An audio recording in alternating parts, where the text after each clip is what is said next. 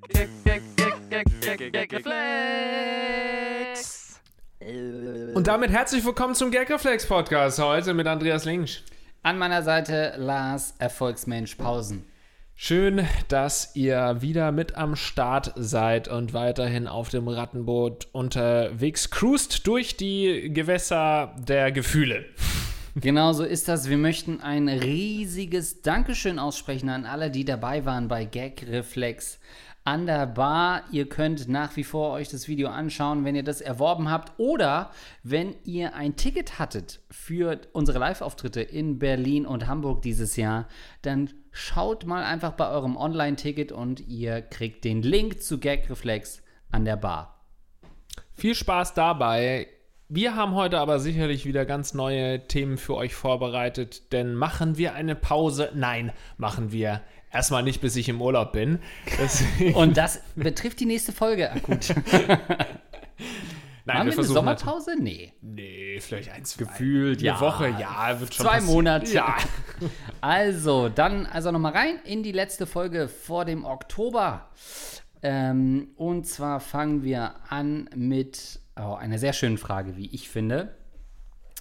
Ich, weiblich 33, lebe seit 2 Jahren mit meinem Mann in einer dekadenten Innenstadtwohnung in einer Großstadt im Ruhrgebiet. Mein Problem ist allerdings, dass sich die Wohnung außerdem an einem großen Platz befindet und ich wegen eines architektonischen Phänomens in der 5. Etage nachts jedem einzelnen Gespräch, was unten geführt wird, folgen kann und somit gezwungen bin, mit Oropax zu schlafen. Tagsüber stören mich die Menschen nicht, da aufgrund ihrer Menge eher ein diffuser Geräuschbrei entsteht, aber nachts ist es so, als stünden sie einzeln mit ihren versoffenen Stimmen und belanglosen Dialogen direkt neben meinem Bett. Ein wahrer Schlaf- und Masturbationskiller. Ich möchte sie gerne anonym und aus der Distanz heimlich von meinem Balkon aus vertreiben und dachte deshalb daran, mit einer Soft-Air auf sie zu schießen und irgendwie mit Wasser zu arbeiten, bin mir jedoch nicht sicher, wie es dabei rechtlich aussieht und ob die Reichweite überhaupt groß genug wäre. Wenn ich keinerlei juristische Konsequenzen zu befürchten und Zugang zu Waffen hätte, säße ich auch schon längst mit einem Scharfschützengewehr zwischen meinen Pflanzkübeln auf der Lauer. Da ich grundsätzlich ein massives Problem mit alkoholisierten und explizit alkoholkranken Menschen habe und euch ursprünglich auch deswegen schon einmal kontaktieren wollte. Aber was meint ihr dazu? Womit kann ich Menschen nachts effizient aus der Distanz von einem öffentlichen Platz vertreiben, ohne ins Kreuzfeuer der Justiz zu geraten? Und nein, bei geschlossenem Fenster schlafen sowie ein erneuter Umzug sind keine Option. Ich wurde ein bisschen hellhörig. Ich glaube auch, dass diese andere Frage, die sie uns ursprünglich stellen wollte, könnte auch was für Gag Reflex sein. Also gerne auch mal, also wenn du abgenervt bist von besoffenen Leuten, sehr gerne da nochmal eine Frage formulieren. Jetzt geht es aber so ein bisschen um die Wohnsituation. Das finde ich auch sehr spannend, weil ich da im Endeffekt jetzt vielleicht schon mal mein Fazit sagen muss und vielleicht ändere ich das auch wieder, aber ich sag mal so, Selbstschuld. Also architektonisch macht mich natürlich stutzig, einfach weil es ein mehrsilbiges Wort ist und ich da immer erstmal aufhorche. Ist das vielleicht so ein Effekt, wie man den aus frühen Amphitheatern kennt, dass man so an einer Seite sitzt und am anderen trotzdem noch perfekt was hört, weil das einfach vom Bau, von der Bauart her so ist? Ist es extra auch dafür gemacht worden, oder was? Ja. Hat man, glaube ich, erst später festgestellt, dass die das so clever gebaut haben, dass der Schall eben wirklich von den letzten Rängen auch bis nach vorne vordringen kann. Aber meinst du, das war Zufall oder hat das wirklich sich jemand aus akustischen... Ja, ich glaube, man hat sich da hingesetzt und das wirklich auch einfach probiert. Also wahrscheinlich gab es sehr, sehr viele Amphitheater, die so viereckig waren oder so, die man dann ganz schnell wieder eingerissen hat, weil man gemerkt hat, ja, ich höre nichts. Und dann hat man so lange probiert, bis es ging. Also wäre mein erster Tipp, zieh einfach raus aus dem Kolosseum. Ja, das wäre tatsächlich auch mein Tipp. Ich meine, du musst es dir einfach überlegen, du bist mitten in der Stadt. Mitten in Rom. Einem großen Platz. Und du musst einfach, das klingt scheiße, aber ich bin auch mit diesem Thema schon so lange konfrontiert, kann ich gleich nochmal erzählen, dass ich darüber auch schon mal einen Artikel geschrieben habe. Für die Zeit. Als junger Journalist, als angehender Journalist für die Rhein-Neckar-Zeitung, erzähle ich einfach jetzt schon mal, da in Heidelberg war das und da haben wir auch das Problem, dass die untere Straße, das begehrte Vergnügungsviertel Heidelbergs, wo eben wirklich Bar an Bar nebeneinander stehen, und da ist es das Problem, dass sich die Anwohner eben auch immer beschweren, dass es da so laut ist, und dann gibt es eben immer einen Clinch, ne? Die Studenten oder die Leute, die Touristen auch, die denken sich, ja meine Güte, das ist halt das Vergnügungsviertel oder beziehungsweise die Partymeile, und die Anwohner sagen, ja gut, aber nur weil jetzt hier 2, 3 Hipsterläden aufgemacht haben, muss ich doch nicht rausziehen aus meiner altehrwürdigen Altstadt. Mhm. Und beide Seiten sind natürlich irgendwie verständlich, und du musst dann da als junger Journalist, wirst du da losgelassen auf dieses Thema, was wirklich in Heidelberg einfach das Schlimmste, also das gefährlichste Thema überhaupt, und die lassen da so einen jungen Typen ran. Ich hatte so panische Angst, ich bin da abends mit so einer Gruppe mitgelaufen, die so eine, keine Ahnung, was das war, die Organisation für Ruhe in der Altstadt. Irgendwie sowas. Und dann haben die sich quasi nach einem halben Jahr, nachdem sie irgendwas umgesetzt haben, sind sie nochmal durch die Altstadt gegangen und haben schauen wollen, ob sich's gebessert hat. Eine klassische Bürgerwehr und Miliz. Genau, ja, wirklich so eine Bürgerwehr. Und mit der AK-47 der Deutschen in der Hand, ein Radler. Und ich musste einfach gucken, wie das so lief. Und ich hatte dann später noch einen Termin und bin dann was? Naja, also ich muss noch feiern gehen, Leute. Können wir uns beeilen? Die haben halt um 21 Uhr oder sowas sind die, losgelaufen. Und dann bin ich da halt eine Stunde mitgegangen. Und dann war 22 Uhr, jetzt kann ich auch gehen. Und die haben auch gesagt, geh doch noch ein Bierchen mit uns mittrinken. Und dachte ich, ja nee, das ist hier Journalist, gehe ich jetzt nach Hause. Ich hatte irgendwas anderes zu tun. Und dann habe ich meinen Artikel geschrieben und habe halt geschrieben, ja, die haben schon deutliche Verbesserungen gesehen und so, und es halten sich mehr Leute dran. Und dann haben die sich aber beschwert bei der Rhein-Neckar-Zeitung. Naja, aber dieser Journalist ist dann ja auch irgendwann einfach gegangen, und später kamen noch viel schlimmere Sachen, und dadurch ist die Situation total runtergespielt worden. Und deswegen, ich bin da schon immer zwischen den Fronten. Ich habe natürlich nicht geschrieben, alles ist easy, aber das, was ich beobachten konnte, war einfach eine Verbesserung. Oh krass, ich wusste nicht, dass du damals im Prinzip einfach schlecht recherchierten Beitrag abgegeben hast für die Rhein-Neckar-Zeitung. Und zwar aus dem Grund, dass du nicht trinken wolltest. Ja, ich war ein anderer Mensch. Stimmt, das ist für dich also doch eigentlich. Das ist ja das Schockierende. Alles andere hätte ich abgenommen aus Chefredakteur. Sie hätte gesagt, ja gut, der hat halt dann einen gesoffen und am nächsten Morgen seine 200 Zeichen nicht mehr zusammengekriegt. Aber so rum? Ja, so rum, ja. Nee, das wird mir jetzt zu blöd, wenn ihr jetzt anfangt, Alkohol zu trinken. Ach, diesen Spaßbremsen wollte ich nicht saufen gehen. Ich bin danach auf die untere Straße und hab gekotzt. Hey, ich bin einer von euch! Den Bleistift aus dem Ohr genommen, überm Ohr. Also, ja, ich finde es ein super spannendes Feld, denn jeder kennt solche Situationen zum Beispiel aus Hotelanlagen, wo man so schläft und dann irgendwie alles so ein bisschen gute Akustik ist und man alles hört. Und da gibt es immer die 2, 3 Leute, die sehr spät noch aus dem Pool kommen oder aus dem örtlichen Tanzlokal, und dann hört man wirklich jedes Wort. Meine größte Angst bei sowas ist immer, einen heimlichen Verbrechen zu belauschen. Ich denke dann jedes Mal, wenn die so anfangen, ja, denke ich so, oh nee, ich muss morgen auf die Wache. Ich muss morgen auf die Wache und mich an alles erinnern. Eigentlich müsste ich jetzt aufstehen, dann müsste ich auf die Antwort und Frage haben, warum ich kein Phantombild gezeichnet habe, warum ich keine Fotos gemacht habe. Aber es gibt natürlich diese Plätze, wo einfach ganz viele Wohnhäuser drumherum stehen, und dann ist es nun mal so, dass es super laut ist, und wie sie halt sagt, wenn viele Leute da sind, tagsüber hört man es nicht, aber wenn nur so 2 Leute reden, das ermöglicht aber natürlich auch viel Comedy-Potenzial, weil diese Leute sich dessen nicht bewusst sind, dass man jedes Wort hört. Ja. Und die Frage ist, funktioniert diese Akustik auch in die andere Richtung? Weil dann könnte man natürlich regelmäßig auch Dialoge vervollständigen und sich da wirklich einen Spaß erlauben, Sätze zu vervollständigen von den Leuten, bis es so weit geht, dass der jeweils andere sich vom vermeintlichen Gesprächspartner provoziert fühlt und die sich einfach prügeln, weil man selber so die Finger, den Puppenspieler mimt. Und was einfach, sagst du? Ich hab dir das jetzt schon 3 Mal gesagt. Was? Und das kann natürlich auch so sein, dass man die Nacht bewusst zum Tag macht und sich 2, 3 richtig schöne Wochen macht. Aber die Gefahr, dass man aus Versehen einen pädophilen Ring belauscht, ist halt eben sehr hoch. Einen Spaß draus machen, das ist für mich ein gutes Stichwort. Du könntest, das mich zu folgender Idee bringt, mach daraus entweder so ein TikTok oder Instagram Reel oder whatever Game draus und nimm das auf, was da gesagt wird, und dann werden ganz viele von diesen Gesprächsfetzen vielleicht zu so einem totalen Meme-Klassiker im Internet. und oder machst einen Blog oder so, nimmst es immer aus, natürlich höchst illegal, andere Leute Gespräche aufzunehmen, aber wenn man das lustig verpackt als Satire, sehe ich da rechtlich keine Konsequenzen auf dich zukommen. Das wäre doch auch was, oder? Herr Richter, sehen Sie doch die Likes. Naja, gut, wenn ich es so betrachte. Sehen Sie nicht das lachende Smiley mit den Tränen in den Augen? Ja, finde ich stark. Ich glaube, das muss man echt zum Vorteil machen. Man kann natürlich auch sowas machen wie, wenn die Akustik bei dir auch so gut ist, also wenn du zum Beispiel irgendwie so dann mal so ein Call of Duty anwirfst und einfach selber super laute Schussgeräusche oder ähnliches in diesen Platz reinstreust, was denkst du, wie schnell die Leute sich wegducken?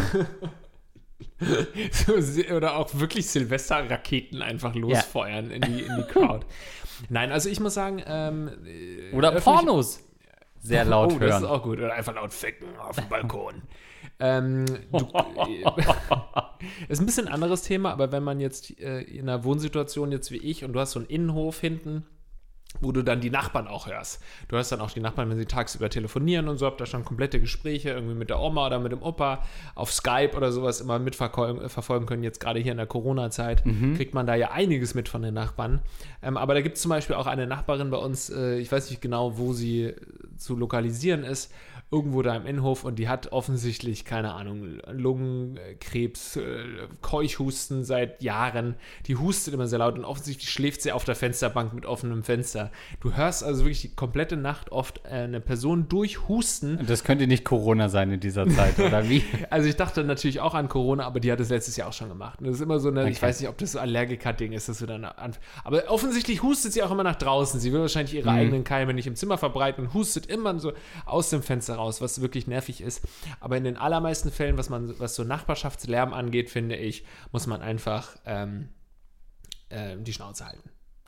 Weil irgendwann wirst du auch mal laut sein, dann bist du froh, dass der Nachbar da auch nichts sagt und so. Ich habe ein riesiges Level, das erst überschritten werden muss, bis ich mich beschwere, wirklich. Also ich habe mich noch nie beschwert und ich werde mich, glaube ich, auch nie beschweren.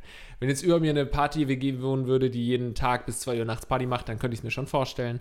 Aber bei allem anderen, selbst wenn neben mir eine Party bis 5 Uhr morgens, die übelst laute Party, ich habe am nächsten Tag eine Prüfung oder so, würde ich mich nicht beschweren gehen, wenn es einmalig ist.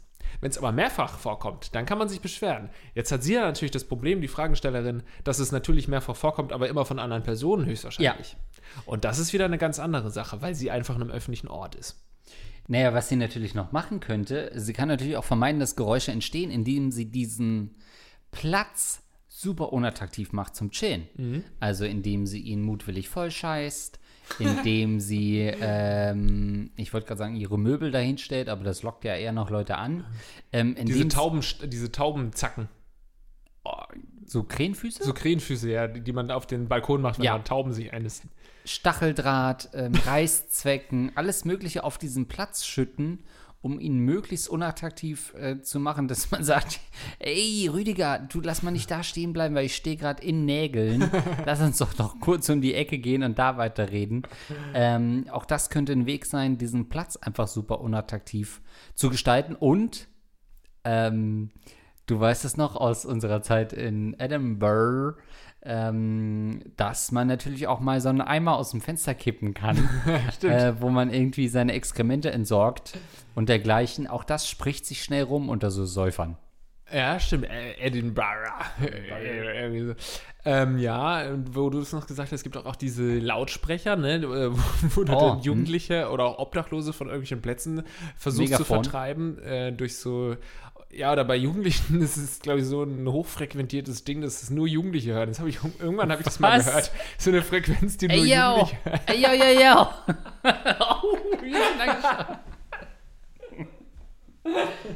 Mic check. Mic check, 1, 2. Raus hier. Also jeder am Fleisch sein. Aber jetzt versetz dich doch mal in die armen Trinker da draußen. Ne? Die haben einfach eine gute Zeit, wohnen wahrscheinlich in komplett ärmlichen Verhältnissen, ganz weit weg von der Innenstadt, in ihrer 20 Quadratmeter Bude, haben einmal wieder Ausgang so von ihrer prügelnden Frau und wollen einen guten Abend haben.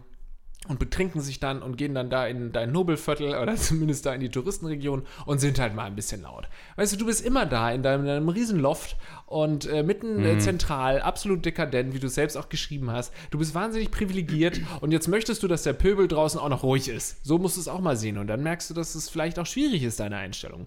Krass, wie beiläufig du häusliche Gewalt in die andere Richtung da angesprochen hast.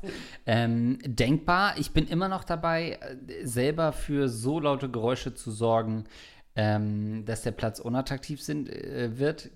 Klar, so unangenehme Furzgeräusche könnte ich mir auch vorstellen, die einfach sehr laut sind, die aus dem Fenster kommen, Schussgeräusche, laute fremde Zungen, die irgendwie raus geschickt werden durchs Fenster.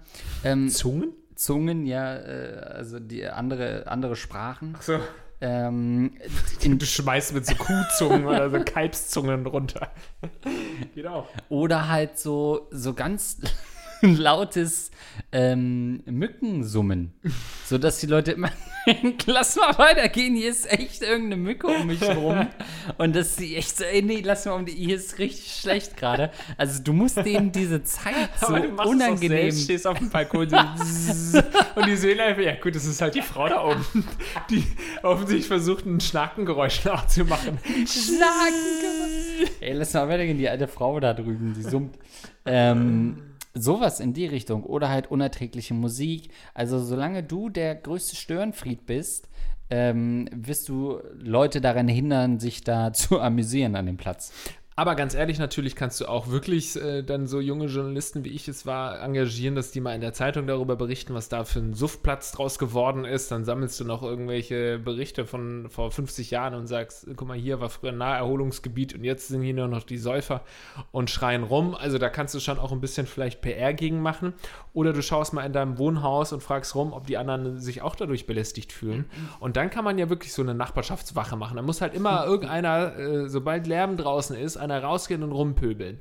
Das macht den meisten besoffen nichts aus, aber irgendwann hast du auch keinen Bock mehr. Ich kenne das doch auch von Hamburg oder so. Wenn du so in Gegenden, wo du weißt, da kriegst du jetzt gleich Ärger, dann gehst du da auch nicht mehr hin oder dann hast du auch keinen Bock auf den Stress, wenn das kontinuierlich gemacht wird. Gibt zum Beispiel da beim Grünen Jäger, ne, in Hamburg, da eine, wie heißt es, Tabakbörse? Nee, wie heißt es? Doch, Tabakbörse. Ja. An so einem Kiosk, da stehen eben auch immer tausende Leute unten vor dem Kiosk oder vor dem Grünen Jäger in einer Bar und chillen da auf der Straße im Sommer gerade und da ist wirklich eine Riesengruppe immer und oben sind Wohnhäuser und da haben so ein paar Nachbarn sich wohl auch vereinigt und du kriegst da dann regelmäßig einen Spritzer vom Wasserschlauch. Also ist jemand mit so einem Gartenschlauch, der dann da vom 2., 3. Stock runterspritzt und diese Partymeute versucht da von den Gehwegen zu vertreiben. Funktioniert, also immer wenn ich da war, hat es nicht funktioniert, dann sind sie halt 5 Meter weitergegangen, wo der Schlauch nicht mehr hin reichte. Aber das ist auch eine Möglichkeit, dass du so ein richtiger, fieser Nachbar wirst und einfach da immer entweder runterspuckst oder dass alle Wasserschläuche der Nachbarschaft einfach auf diesen Platz gerichtet werden und dann könnt ihr die vielleicht auch vertreiben.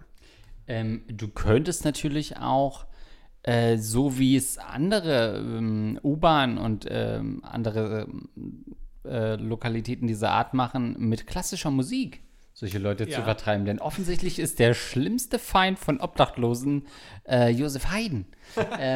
Und wenn du solche Musik spielst, scheint das offenbar alle zu vertreiben. Warum nicht mal Beethovens 9. anstimmen? Warum nicht mal die kleine Nachtmusik? Denn das, dagegen sind meist wirklich verhasste Musik. Oh nee! Ah, come on! Dagegen sind wirklich alle allergisch. Nicht die 9. Ey, come on, ist das nicht euer Ernst? Aber du weißt, dass das gemacht wird, weil irgendwo mal in einer Studie rausgefunden wurde, wenn klassische Musik, zumindest wurde es in München so gemacht. Oder was? Nee, das wurde nicht gegen Obdachlose angewandt. Ja, erzähl. Das ist weniger Gewalt, also dass die Leute friedfertiger sind. Ach. Ja, weil man hat festgestellt, dass dadurch dann weniger Prügeleien und sowas in der U-Bahn stattfinden, weil eben Mozart dudelt. En garde. Ja. Ach krass, ich dachte, das ist wirklich, damit sich da Obdachlose nicht niederlassen. Ganz ehrlich, ich weiß es auch nicht, ich habe jetzt nicht die Studien gemacht, aber ich meine, dass es eben nicht so ist. Und ich finde das auch eine ziemlich abstruse Art und Weise zu sagen, komm schon, das ist zu gehobene Musik für euch. Bitte verlasst diese, ihr mögt doch sowas, mögt ihr doch sowieso nicht, sowas Stilvolles. Das fände ich schon ziemlich abstrus. Naja, ich dachte, es liegt daran, dass das vom Rhythmus her so ist, dass du dazu nicht einschlafen kannst. Weißt du? Du kannst nur einen Walzer tanzen. Wenn du Mozart hörst, musst du sofort aufstehen und Walzer tanzen. Deswegen tanzen viele Drogensüchtige in den U-Bahn noch immer Walzer. Mit der Idee, okay, bereits vor 10 Jahren. Achso, auch damals wollte man durch Musik die Fahrgäste dazu bringen, sich zu entspannen. Ja. Diente aber noch einem weiteren Zweck, sie sollte ein Gefühl der subjektiven Sicherheit vermitteln. Ja. Aha. Das klingt doch alles so gehoben, dann bist du auch, ich bin hier in der Oper und gar nicht in der U-Bahn, wo die Heroin-Crack-Junkies mich angreifen. Ach, krass. Das ist nur eine Verkleidung. Statistik. Messermorde zu klassischer Musik nehmen zu. Ach, interessant. Hast du das wirklich lesen können? Nee. Das finde ich so gut, ey. Ach, guck an, viele Mörder können gar nicht mehr ohne Beethoven morden. Ach, krass. Ich dachte immer, das wäre so, dass man dazu nicht einschlafen kann. Nein, ich kann ganz hervorragend einschlafen zu klassischer Musik. Also das habe ich wirklich schon ab und zu mal gemacht.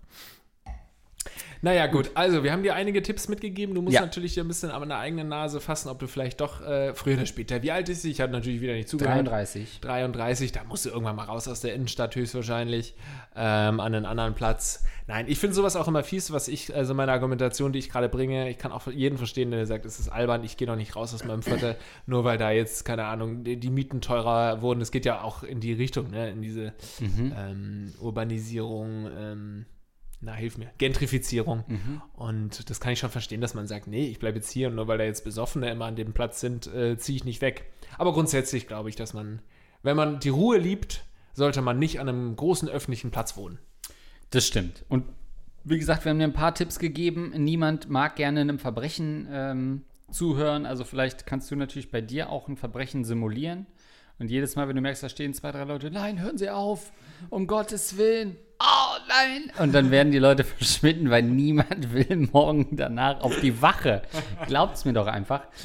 Und vielleicht hast du ja auch mal ein Update, wie du damit umgehst und wie vielleicht auch deine Nachbarn darauf klarkommen, denn die müssen ja ähnliche Probleme haben. Vielleicht haben die ja schon Strategien gefunden. Halt uns da gerne auf dem Laufenden. Hast du noch eine? Yes, ich würde vorher noch ein kleines Update bringen, um ein Thema zu beenden, das uns in den letzten Wochen stark begleitet hat, nämlich Hochbegabung. Oh. Da hatte ich ja mal quasi schon in der Abmoderation, als wir unsere Unterstützer vorgelesen haben, bei einem gesagt, den kenne ich, der ist ein Idiot, nämlich Explorer 7. Well, stellt sich raus, ich habe gerade Folge 77 Hochbegabte Teil 2 gehört und war höchst amüsiert. Eigentlich wollte ich Andreas nur kurz schreiben, dass er selber blöd ist. Aber dann ist mir eingefallen, dass in der Grundschule mal ein fachpsychologisches Gutachten von mir erstellt wurde, bei dem auch die intellektuelle Leistungsfähigkeit des Kindes ermittelt wurde. Daher habe ich dieses Gutachten mal mitgeschickt für den Fall, dass euch das interessiert oder ihr vielleicht einen dritten Teil zu dem Thema machen wollt. Den Test habe ich also nicht gemacht, um mir oder anderen zu bestätigen, wie geil ich bin und gelernt habe, habe ich dafür auch nicht, wie die meisten Tests in der Schulzeit. Ich mag damit eigentlich auch nicht hausieren gehen, aber im Sinne der Comedy passte das einfach zu gut, weil Andreas ausgerechnet mich blöd genannt hat. Ich lachte laut und alle Supporter-Ratten offensichtlich hochbegabte Akademiker sind. Ich öffne mal kurz den Anhang. Wir haben hier ein fachpsychologisches Gutachten. Guthaben. Oh, wie viel Intelligenzguthaben haben wir denn noch? Ich kenne solche Gutachten natürlich. So, hier steht der Name. Okay, Testdatum 4. Oktober 2000. Testleiter. Weit überdurchschnittliche intellektuelle Begabung liegt vor, ist der Kurzbefund. Wir wurden von Eltern gebeten, ihn psychologisch zu untersuchen und seine intellektuelle Leistungsfähigkeit zu bestimmen. Anlass dafür war die Beobachtung der Eltern, dass ich wohl in der Schule langweile und während des Unterrichts störe. Außerdem moniert seine Lehrerin, dass nicht immer seine Aufgaben mache. All diese Tatsachen könnten auf eine vorliegende überdurchschnittliche intellektuelle Begabung hinweisen. Auf einen kompletten Schwachkopf. Eins von beiden. Ah, gut. Und, ist er? Ja, das ist das Testergebnis. Bei Lukas wurde die vom herausgegebenen er prüft die allgemeine Intelligenz, besonders Lukas arbeitet insgesamt motiviert. Lukas hat in diesem Test von 50 Aufgaben 41 korrekt gelöst, was einen Prozentrang von 96,7 bzw. einem IQ von 127,5 entspricht. Krass. Sag mal, Andreas, du hast doch in einem Moin Moin, einer Morning-Show-Sendung auf Rocket Beans TV, dem Sender, wo wir beide angestellt sind, da hast du da auch so einen Test gemacht. Kannst du da mal kurz berichten? Genau so ist das. Angestachelt durch das, was sie hier im Podcast so ergeben hatte, habe ich dann gedacht, ich mache auch mal wieder einen Online-Test. Und war ernüchtert von dem Ergebnis. Ihr könnt es noch angucken auf Rocket Beans TV, auf YouTube, Moin Moin und dann einfach IQ-Test. 106 war mein IQ-Ergebnis. Und hast du vor laufender Kamera aber die Aufgaben gelöst, oder was? Ich habe es vor laufender Kamera gemacht, habe natürlich nebenbei auch immer ein bisschen kommentiert. Also sagen wir mal, vielleicht wären 4-5 Punkte mehr drin gewesen, aber wenn wir so 110 ist auch das, wo ich mich eingeordnet hätte. Das finde ich aber schon gut, oder? Was ist denn Durchschnitt? Ich glaube, der Durchschnitt, es ist ja mal eine Abweichung von irgendwie 10 Punkten oder so. Ich glaube, Durchschnitt ist schon so 100. Okay. Und dann plus minus 10. Das heißt, ab 110 ist man dann, 111 ist man dann schon überdurchschnittlich begabt. Hat mich interessiert, weil ich es lange nicht mehr gemacht habe. Ich glaube, ich würde jetzt auch schon, wenn ich noch einen machen würde, besser abschneiden. Ich war witzigerweise sehr gut bei Mathe, also Zahlenreihen und sowas. Und super schlecht oder relativ schlecht bei meinen klassischen Steckenpferden, so Analogien und sowas. Und dann gab es einen Themenblock. Anal hat aber jetzt nichts mit Analogien zu tun, ne? Falls du dachtest, dass du deswegen stark bist darin. Und dann gab es noch einen Themenblock, der so ein bisschen eigentlich Logik war mit Schlussfolgerungen. Und dann gab es immer so Thesen. Keine Ahnung. Manche Igel haben Stacheln. Alle Igel mögen Salat. Und dann musstest du halt schlussfolgern, was bedeutet das? Alle Igel mögen Salat. Alle Igel haben Stacheln und so weiter. Und dann gab es immer als D, gab es keine der Schlussfolgerungen, ist logisch. Und dieser Themenblock hat mich komplett gefickt. Weil das so geführt war dann diese D-Aufgabe war dann immer so, lol, Scherzfrage, es geht gar nicht. Und das Problem war, es gab dann auch so Schlussfolgerungen wie, keine Ahnung, manche Kinder gehen in die Schule, alle Kinder sind weiblich oder so. Also so Sachen, die gegen empirisches Wissen verstoßen, dass man eigentlich sagen will, hey, alle Kinder sind nicht weiblich. Aber doch, in dieser Annahme sind alle Kinder weiblich. Oder hey, alle Igeln haben doch Stacheln. Nee, nicht in dieser Folgerung. Und das hat mich komplett zerberstet. Also da war ich super schlecht. Und dann hatte ich auch so diese Folgefehler. Dann hast du sofort die Rückkopplung, okay, falsch, falsch. Und dann weißt du, alles klar, ja, keine Ahnung, weiß ich nicht, falsch. Das ist mir schon oft aufgefallen, schwer. Auch bei dir, dass du solche Sachen gar nicht verstehst. Also so Schlussfolgerungen und so ganz einfache Sachverhalte, die ich versuche dir zu erklären. Alle Frauen sind Menschen auch?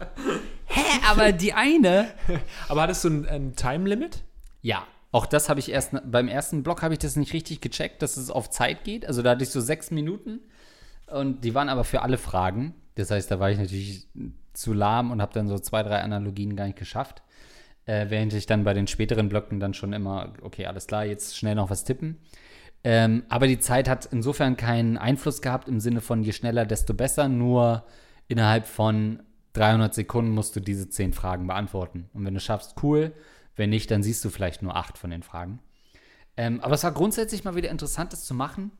Natürlich denkbar schlecht, macht es niemals vor laufender Kamera, weil es immer natürlich weird ist und man wird dann auch sofort nervös, wenn man so nicht sofort die Lösung sieht bei so Zahlen rein. So, okay, fuck. Du denkst auch, die Leute im Chat sagen, ist easy. Ja, die wissen es, weil natürlich, es gucken halt 1000 Leute zu und davon wissen es immer irgendwie 3, die es sofort haben.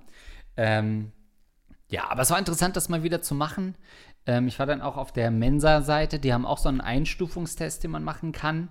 aber da kriegst du halt dann kein Ergebnis, sondern nur so eine Grundempfehlung, hey, so, komm vorbei und mach einen IQ-Test für 60 €. Oder nicht, deswegen habe ich das da ausgelassen. Aber ihr könnt das auch selber mal machen auf süddeutsche.de, nehmt euch ein bisschen Zeit und dann könnt ihr immer sagen, dass ich cleverer bin, dass ihr cleverer seid als ich vor der Kamera. Oh, krass, ey, das traue ich mich irgendwie nicht. Ich will es gar nicht so richtig wissen. Weißt du, wenn es jetzt so ein 100er, ich wäre so zufrieden, wenn ich einen IQ von 100 hätte. Nee, du bist cleverer. Ich wäre da so zufrieden. Nein, ich hatte, glaube ich, schon mal als Kind irgendwie einen von 40. Jetzt kommt es auf einmal raus. Mit 2 Jahren. Nee, also ich kann mir das schon alles vorstellen, weil ich stehe schon manchmal sehr auf dem Schlauch und denke dann wirklich, meine Herren, also das kann nun wirklich nicht von großer Intelligenz zeugen. Aber gut, wir haben jetzt genug über Intelligenz gesprochen. Vielen Dank nochmal an Explorer 7, natürlich für den Support, aber auch für diese Frage. Ja, ich würde ein letztes Wort dazu noch überlassen, nämlich unserem geschundensten Typen, der ursprünglich alles ins Rollen gebracht hat und der dann in der 2. Folge komplett auseinandergenommen wurde von unseren Leuten. Ah, ja. Dem würde ich gerne zumindest die letzten Worte überlassen zu diesem Thema. Finde ich auch. Es sei denn, es kommt mal wieder was rein, dann machen wir es natürlich nochmal. Oh, Captain, mal Captain, wenn man Carpe Diem als Lebensmotto hat, sollte man vielleicht Leserbriefe an einen Podcast mit dem Namen Gag Reflex nicht ohne ein gewisses provokatives Augenzwinkern verstehen. Außerdem sollte man, wenn man die Gedanken über möglicherweise unerfülltes Potenzial unter Kuscheldecken vergräbt, statt zu Texas Ranger mal lieber wieder zu Club der Toten Dichter greifen. So spart man sich die lateinische Lektüre und bekommt von einem großartigen Robin Williams erklärt, was der gute Römer Horaz damit wirklich gemeint hat. Neben dem gern assoziierten Hedonismus meinte dieser gerade eben... Ich kann ihm jetzt schon nicht mehr folgen. Was ist jetzt mit Flabber? Horace. Da heißt Horace. Dass man so viel wie möglich aus seinem Leben, seinen Stärken und seinem Potenzial machen sollte. Ich stelle mir die Rede vor Robin Williams vor der Wand mit den verblichenen Fotos ehemaliger Schüler auch irgendwie weniger bewegend vor, wenn er sie infolge dieser simplifizierten Version von Carpe Diem mit stellt euch dümmer als ihr seid, stecht bloß nicht aus der Masse hervor, eckt niemals an und schaut jeden Tag Chuck Norris Filme geschlossen hätte. Sicher ist Intelligenz ein kontroverses Thema, wie alles in der Psychologie, wie alles in der Wissenschaft. Selbst in den Naturwissenschaften kann man nur von der Gewissheit einer Beobachtung in Relation zu einem Instrument und Paradigma sprechen. Deswegen möchte ich auch gar keine weitere Lanze für die Intelligenzforschung brechen, der übrigens ältesten und am besten erforschten Sparte der klinischen Psychologie. All die ausführlichen Studien großer Universitäten, Psychologen und Neurologen der letzten 100 Jahre, durch die eben jene Tests immer weiter geschärft wurden und sich der so gemessene IQ als wichtigster Faktor nicht nur für die kognitive Leistungsfähigkeit, sondern auch nach Abzug von sozialer Herkunft etc. für Erfolg im Leben herauskristallisiert hat, können natürlich auch einfach Zufall sein. Wahrscheinlich ist das auch der Grund, dass die amerikanischen Streitkräfte seit 1920 mit IQ-Tests bei Rekruten das Potenzial und die möglichen Verwendungsfelder bestimmen. Diese Amerikaner haben offensichtlich durch ihre regelmäßigen Gutachten dieses Verfahrens immer wieder ihre ursprüngliche Dummheit bestätigt, weswegen sie auch 100 Jahre später noch daran festhalten. I know America. Dann sollte man aber auch von der Erwähnung aus Kindertagen stammender IQ-Tests absehen, die einem Höchstwerte bescheinigen, vor allem wenn man jemanden dafür kritisiert, seine Mitgliedschaft bei einem hochbegabten Verein geäußert zu haben, die übrigens nur als Begründung der Erfahrungen dienen sollte. Solche Werte waren dann nämlich höchstwahrscheinlich auch nur Zufall, vor allem weil diese fragwürdigen klinischen Intelligenztests auch noch so blöd sind, dass sie nur kleine Bereiche der IQ-Spanne abdecken, 120 bis 140 zum Beispiel, und diesen Scharlatanen aus der Intelligenzforschung würden wahrscheinlich erst bei einem Folgetest solche Höchstergebnisse bestimmen können. Man könnte jetzt noch ewig über die relativ geringfügigen Schwankungsbreiten bei Intelligenztests durch körperliche Verfassung und Übung diskutieren, solange man aber davon ausgehen kann, dass auch nach 8 Stunden Brain-Jogging täglich immer noch Bran auf Hodo reiten wird und nicht umgekehrt, halte ich das aber für irrelevant. Am Ende des Tages geht es darum, die Intelligenz eines Menschen nicht mit dem Wert eines Menschen zu verwechseln, sapere ode. Habe den Mut, dich deines eigenen Verstandes zu bedienen, ist der Leitspruch der Aufklärung. Ich respektiere einen Menschen nicht für die Leistungskapazitäten seines Verstandes, sondern für den aktiven Einsatz davon. Eine gute Einstellung, wie ich meine, mit Hochbegabten genauso wie mit gesundem Menschenverstand. Schließlich hat schon Einstein festgestellt, der gesunde Menschenverstand ist nur eine Anhäufung von Vorurteilen, die man bis zum 18. Lebensjahr erworben hat. In dem Sinne, Carpe fucking Diem. Hammer, also vielen Dank. Ich würde sagen, wir haben ihm das letzte Wort versprochen, also wollen wir das gar nicht mehr weiter kommentieren. Aber man sieht auch hier eine Saltiness, es wird wieder Leute geben, die darauf reagieren. Das ist nicht der letzte. Ganz sicher. Sapir-Ode ist das Descartes? René Descartes? Ich habe nicht den Hauch eines Schimmers, Andreas, und es interessiert mich auch nicht weiter. Doch, ich muss es jetzt wieder klären, weil sonst heißt es wieder... Ja, gut. Okay, krass. Wow, also, würde ich sagen, haben wir noch eine letzte kleine oder wieder was? Ja, eine klitzekleine können wir noch machen, ja.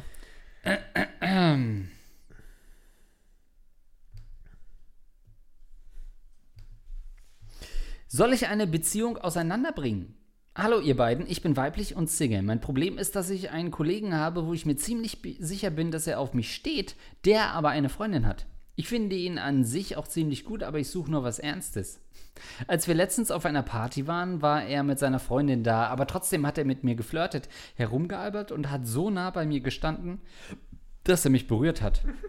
Jetzt ist meine Frage, ob ich da dranbleiben soll oder soll ich es sein lassen? Und wenn ja, wie soll ich das dann am besten machen, dass er seine Freundin verlässt und mit mir zusammenkommt? Noch zu eurer Info, wir haben zwar dieselben Chefs, aber arbeiten in unterschiedlichen Betrieben und ich kann daher nicht viel bei der Arbeit ausrichten. Wir sehen uns nur ab und zu und das auch nicht sehr lange. Und seine Nummer habe ich auch nicht. Finger weg, ganz klar, Finger weg, würde ich sagen. So ein Typ, also ich habe nichts dagegen, dass man seine große Liebe findet, die aber zu dem Zeitpunkt noch vergeben war und die sich dann aber trennt und dann ist eurer Liebe irgendwie nichts mehr in den Weg gestellt. Das finde ich völlig in Ordnung. Aber dann muss das auch alles korrekt ablaufen, finde ich. Dann darf da keine großen Betrügereien geben und dann darf es vor allem auch nicht so eine Nummer geben, dass der irgendwie mit seiner Freundin auf eine Party geht und dann nicht nur ein bisschen flirtet mit dir, was völlig in Ordnung gewesen wäre, sondern schon deftig, sagen wir mal, deftig rankrapscht. Und das geht mir zu weit. Und das vor seiner Freundin. Und da kannst du dir nämlich denken, naja, das macht er jetzt nicht nur mit dir oder weil du die Beste bist und er mit dir seinen bis als Lebensengel die Zeit verbringen will, sondern das macht er, weil er irgendwie ein Arschloch ist. Vielleicht aber auch nicht. Vielleicht bist du wirklich die Liebe seines Lebens. Eine gute Freundin von mir hat immer gesagt, don't fuck in the same Kostenstelle. Ja. Und daran habe ich mich auch gehalten. Aber meine Güte, was bin ich durch andere Kostenstellen gewedert. Und ich würde es wieder tun. Das ist okay auf Arbeit, solange ihr nicht dieselben Vorgesetzten habt, in denselben Abteilungen seid, euch wirklich also zusammenarbeiten müsst und dann irgendwie Befugnisse untereinander habt. Dann wird es nämlich schwierig. Aber sonst ist es natürlich schon so, wie Lars sagt, wenn er das hat schon Eier auch. Also Da muss er schon, ich würde es umdrehen. Ich würde anders sagen, er muss richtig stark in dich verliebt sein, wenn selbst die Anwesenheit seiner Freundin ihn nicht davon abhalten kann, seine Finger bei sich zu lassen. Er will dich spüren, er will in deiner Nähe sein und ich glaube, der Typ, der meint es wirklich ernst. Also eine gute Freundin von mir hat ja mal gesagt, Carpe Diem. Und das solltest du in diesem Fall vielleicht einfach, man kann entweder sagen, tun oder nicht tun. Denn ich glaube, wenn du dein Leben wirklich leben willst und dein Ziel angehen willst, einen Partner zu kriegen, dann solltest du das nicht mit ihm machen. Ich könnte natürlich das auch so verstehen im Sinne von Carpe Diem, mach's einfach. Ey, der Typ ist eine leicht zu kriegende Nummer. Der wird sich sowieso früher oder später von seiner Freundin trennen. Früher oder später. Aber nee, ey, ich kann es auch nicht verstehen. Bei mir ist dann, das haben wir, glaube ich, schon häufiger mal besprochen, dass dann bei mir so jeglicher Reiz auch verloren geht, wenn ich weiß, dass der in einer Beziehung ist. Und wenn dann auch noch der Partner da ist, dann habe ich da überhaupt keinen Anspruch daran, einen Flirt zu starten. Nee, also wenn der Partner anwesend ist, dann ist er ja wirklich vergeben, auch für den Abend. Also dann ist das ja wirklich eine lupenreine Sache. Und er sollte sich schämen, dich anzurühren überhaupt. Dich als sicherlich jemand, der eigentlich sich aufsparen wollte für die Ehe, muss das wirklich schon ein Schock gewesen sein, so schändlich berührt worden zu sein in Anwesenheit seiner Freundin. Das ist schwierig. Du kannst natürlich nicht sagen, dass du nicht seine Nummer hast, weil wenn ihr zusammenarbeitet, dann wirst du wohl irgendwie auch an seine Nummer kommen. Das könnte also nicht das Problem sein. Das heißt, du musst für dich wissen, Wie lange bist du in dieser Firma? Ist das was, was dir nachhaltig auch den Karriereweg versauen könnte, was immer so ein Schandfleck sein könnte? Wie lange bist du in der Firma? Bist du neu in der Firma? Im Zweifel zwei und leider aufgrund von Sexisten wie Lars Pausen ist es immer so, dass sowas an der Frau auch ein bisschen mehr haftet im negativen Sinne. Also wenn du dann neu in die Firma kommst, hüte dich. Das musst du alles abwägen. Und wenn du dann am Ende des Tages sagst, trotz alledem, ist es mir das wert, dann stimmt was mit dir nicht. Du kannst natürlich auch einen ganz ekligen Weg gehen und versuchen, ihn bei der nächsten Party, wenn sie auch wieder dabei ist, dann so voll einzuspringen auf seine Flirtversuche und dann ihn auch so zu begrapschen, sodass es halt so ein super offensichtliches Flirten wird und dann die Freundin da so mega eifersüchtig ist. Es kann sein, dass du dann irgendwie ein Glas Orangensaft im Gesicht haben wirst am Ende des Abends oder im schlimmsten Fall vielleicht eine Ohrfeige von der Freundin bekommst, aber dann hast du es geschafft, dass die Beziehung zumindest schon mal stark in Brüche geraten ist, die Freundin wird nach Hause rennen, du wirst ihn trösten und dann kannst du immer noch alles anstellen mit ihm. Also du kannst natürlich diesen ekelhaften Weg gehen, aber dann hast du jeglichen Respekt von mir verloren. Genau, und wenn das dich nicht abhält davon, dann wissen wir es auch nicht. Ich würde sagen, das waren eure Fragen. Und uns fehlten die Antworten. Und ich muss wirklich mal unsere Zuhörer loben. Die Fragen werden immer geiler. Ihr gebt euch Mühe, sie werden immer spezifischer, gut ausformuliert, nicht zu lang. Richtig gute Fragen. Chapeau. Und vor allem, ich freue mich ja immer über Fragen wie die erste, wo es nicht um Liebe geht, sondern wirklich so aus dem Leben gegriffene Fragen. Denn wir können an so vielen Baustellen arbeiten, Andreas und ich. Wir können an so vielen Lebenslagen helfen. Ja. Und nicht nur beim Sex. Klar, das ist das, woran man als erstes denkt, wenn man Andreas und Lars hört, an Sexexperten. Aber wir können auch noch einige andere Sachen. Und ihr könnt uns jederzeit auf Instagram followen, falls ihr das noch nicht getan habt. Linkstagram und @LarsErikPaulsen, das sind die Handles und meinetwegen auch auf Twitter, wenn es unbedingt sein muss. Geil. Und ihr könnt eine positive Bewertung auf iTunes hinterlassen, uns weiterempfehlen. Das sind alles diese klassischen Standardmöglichkeiten, uns zu unterstützen. Aber es gibt ja auch noch Patreon. Und da danken wir unseren $10 Unterstützern, die uns $10 im Monat zur Verfügung stellen, um geilen Content für euch zu erstellen. Zum Beispiel André K., Otzstulle, Basti Winkler, Benji, Captain Jizz, Fresh and Biz, Dark Reaver 91, das Goldene Prinz Albert Piercing, der Rattenfänger von Hameln, Hans Gock, Nebenkostenabrechnung deiner Ex, Niklas, Explorer 7, unser Hochbegabter, Zimtraucher, Feri, der hochbegabte Ficker, Luxen, wer das vorliest, ist ein Spastilol. And that's it. Vielen, vielen Dank für eure Unterstützung. Danke euch und bis zum nächsten Mal. Ciao. Ciao.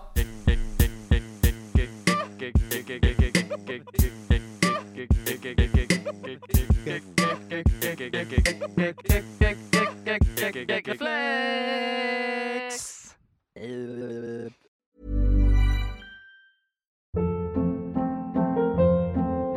Hold up. What was that? Boring. No flavor. That was as bad as those leftovers you ate all week. Keke Palmer here, and it's time to say hello to something fresh and guilt-free. Hello Fresh. Jazz up dinner with pecan-crusted chicken or garlic butter shrimp scampi. Now that's music to my mouth. Hello Fresh. Let's get this dinner party started. Discover all the delicious possibilities at HelloFresh.com.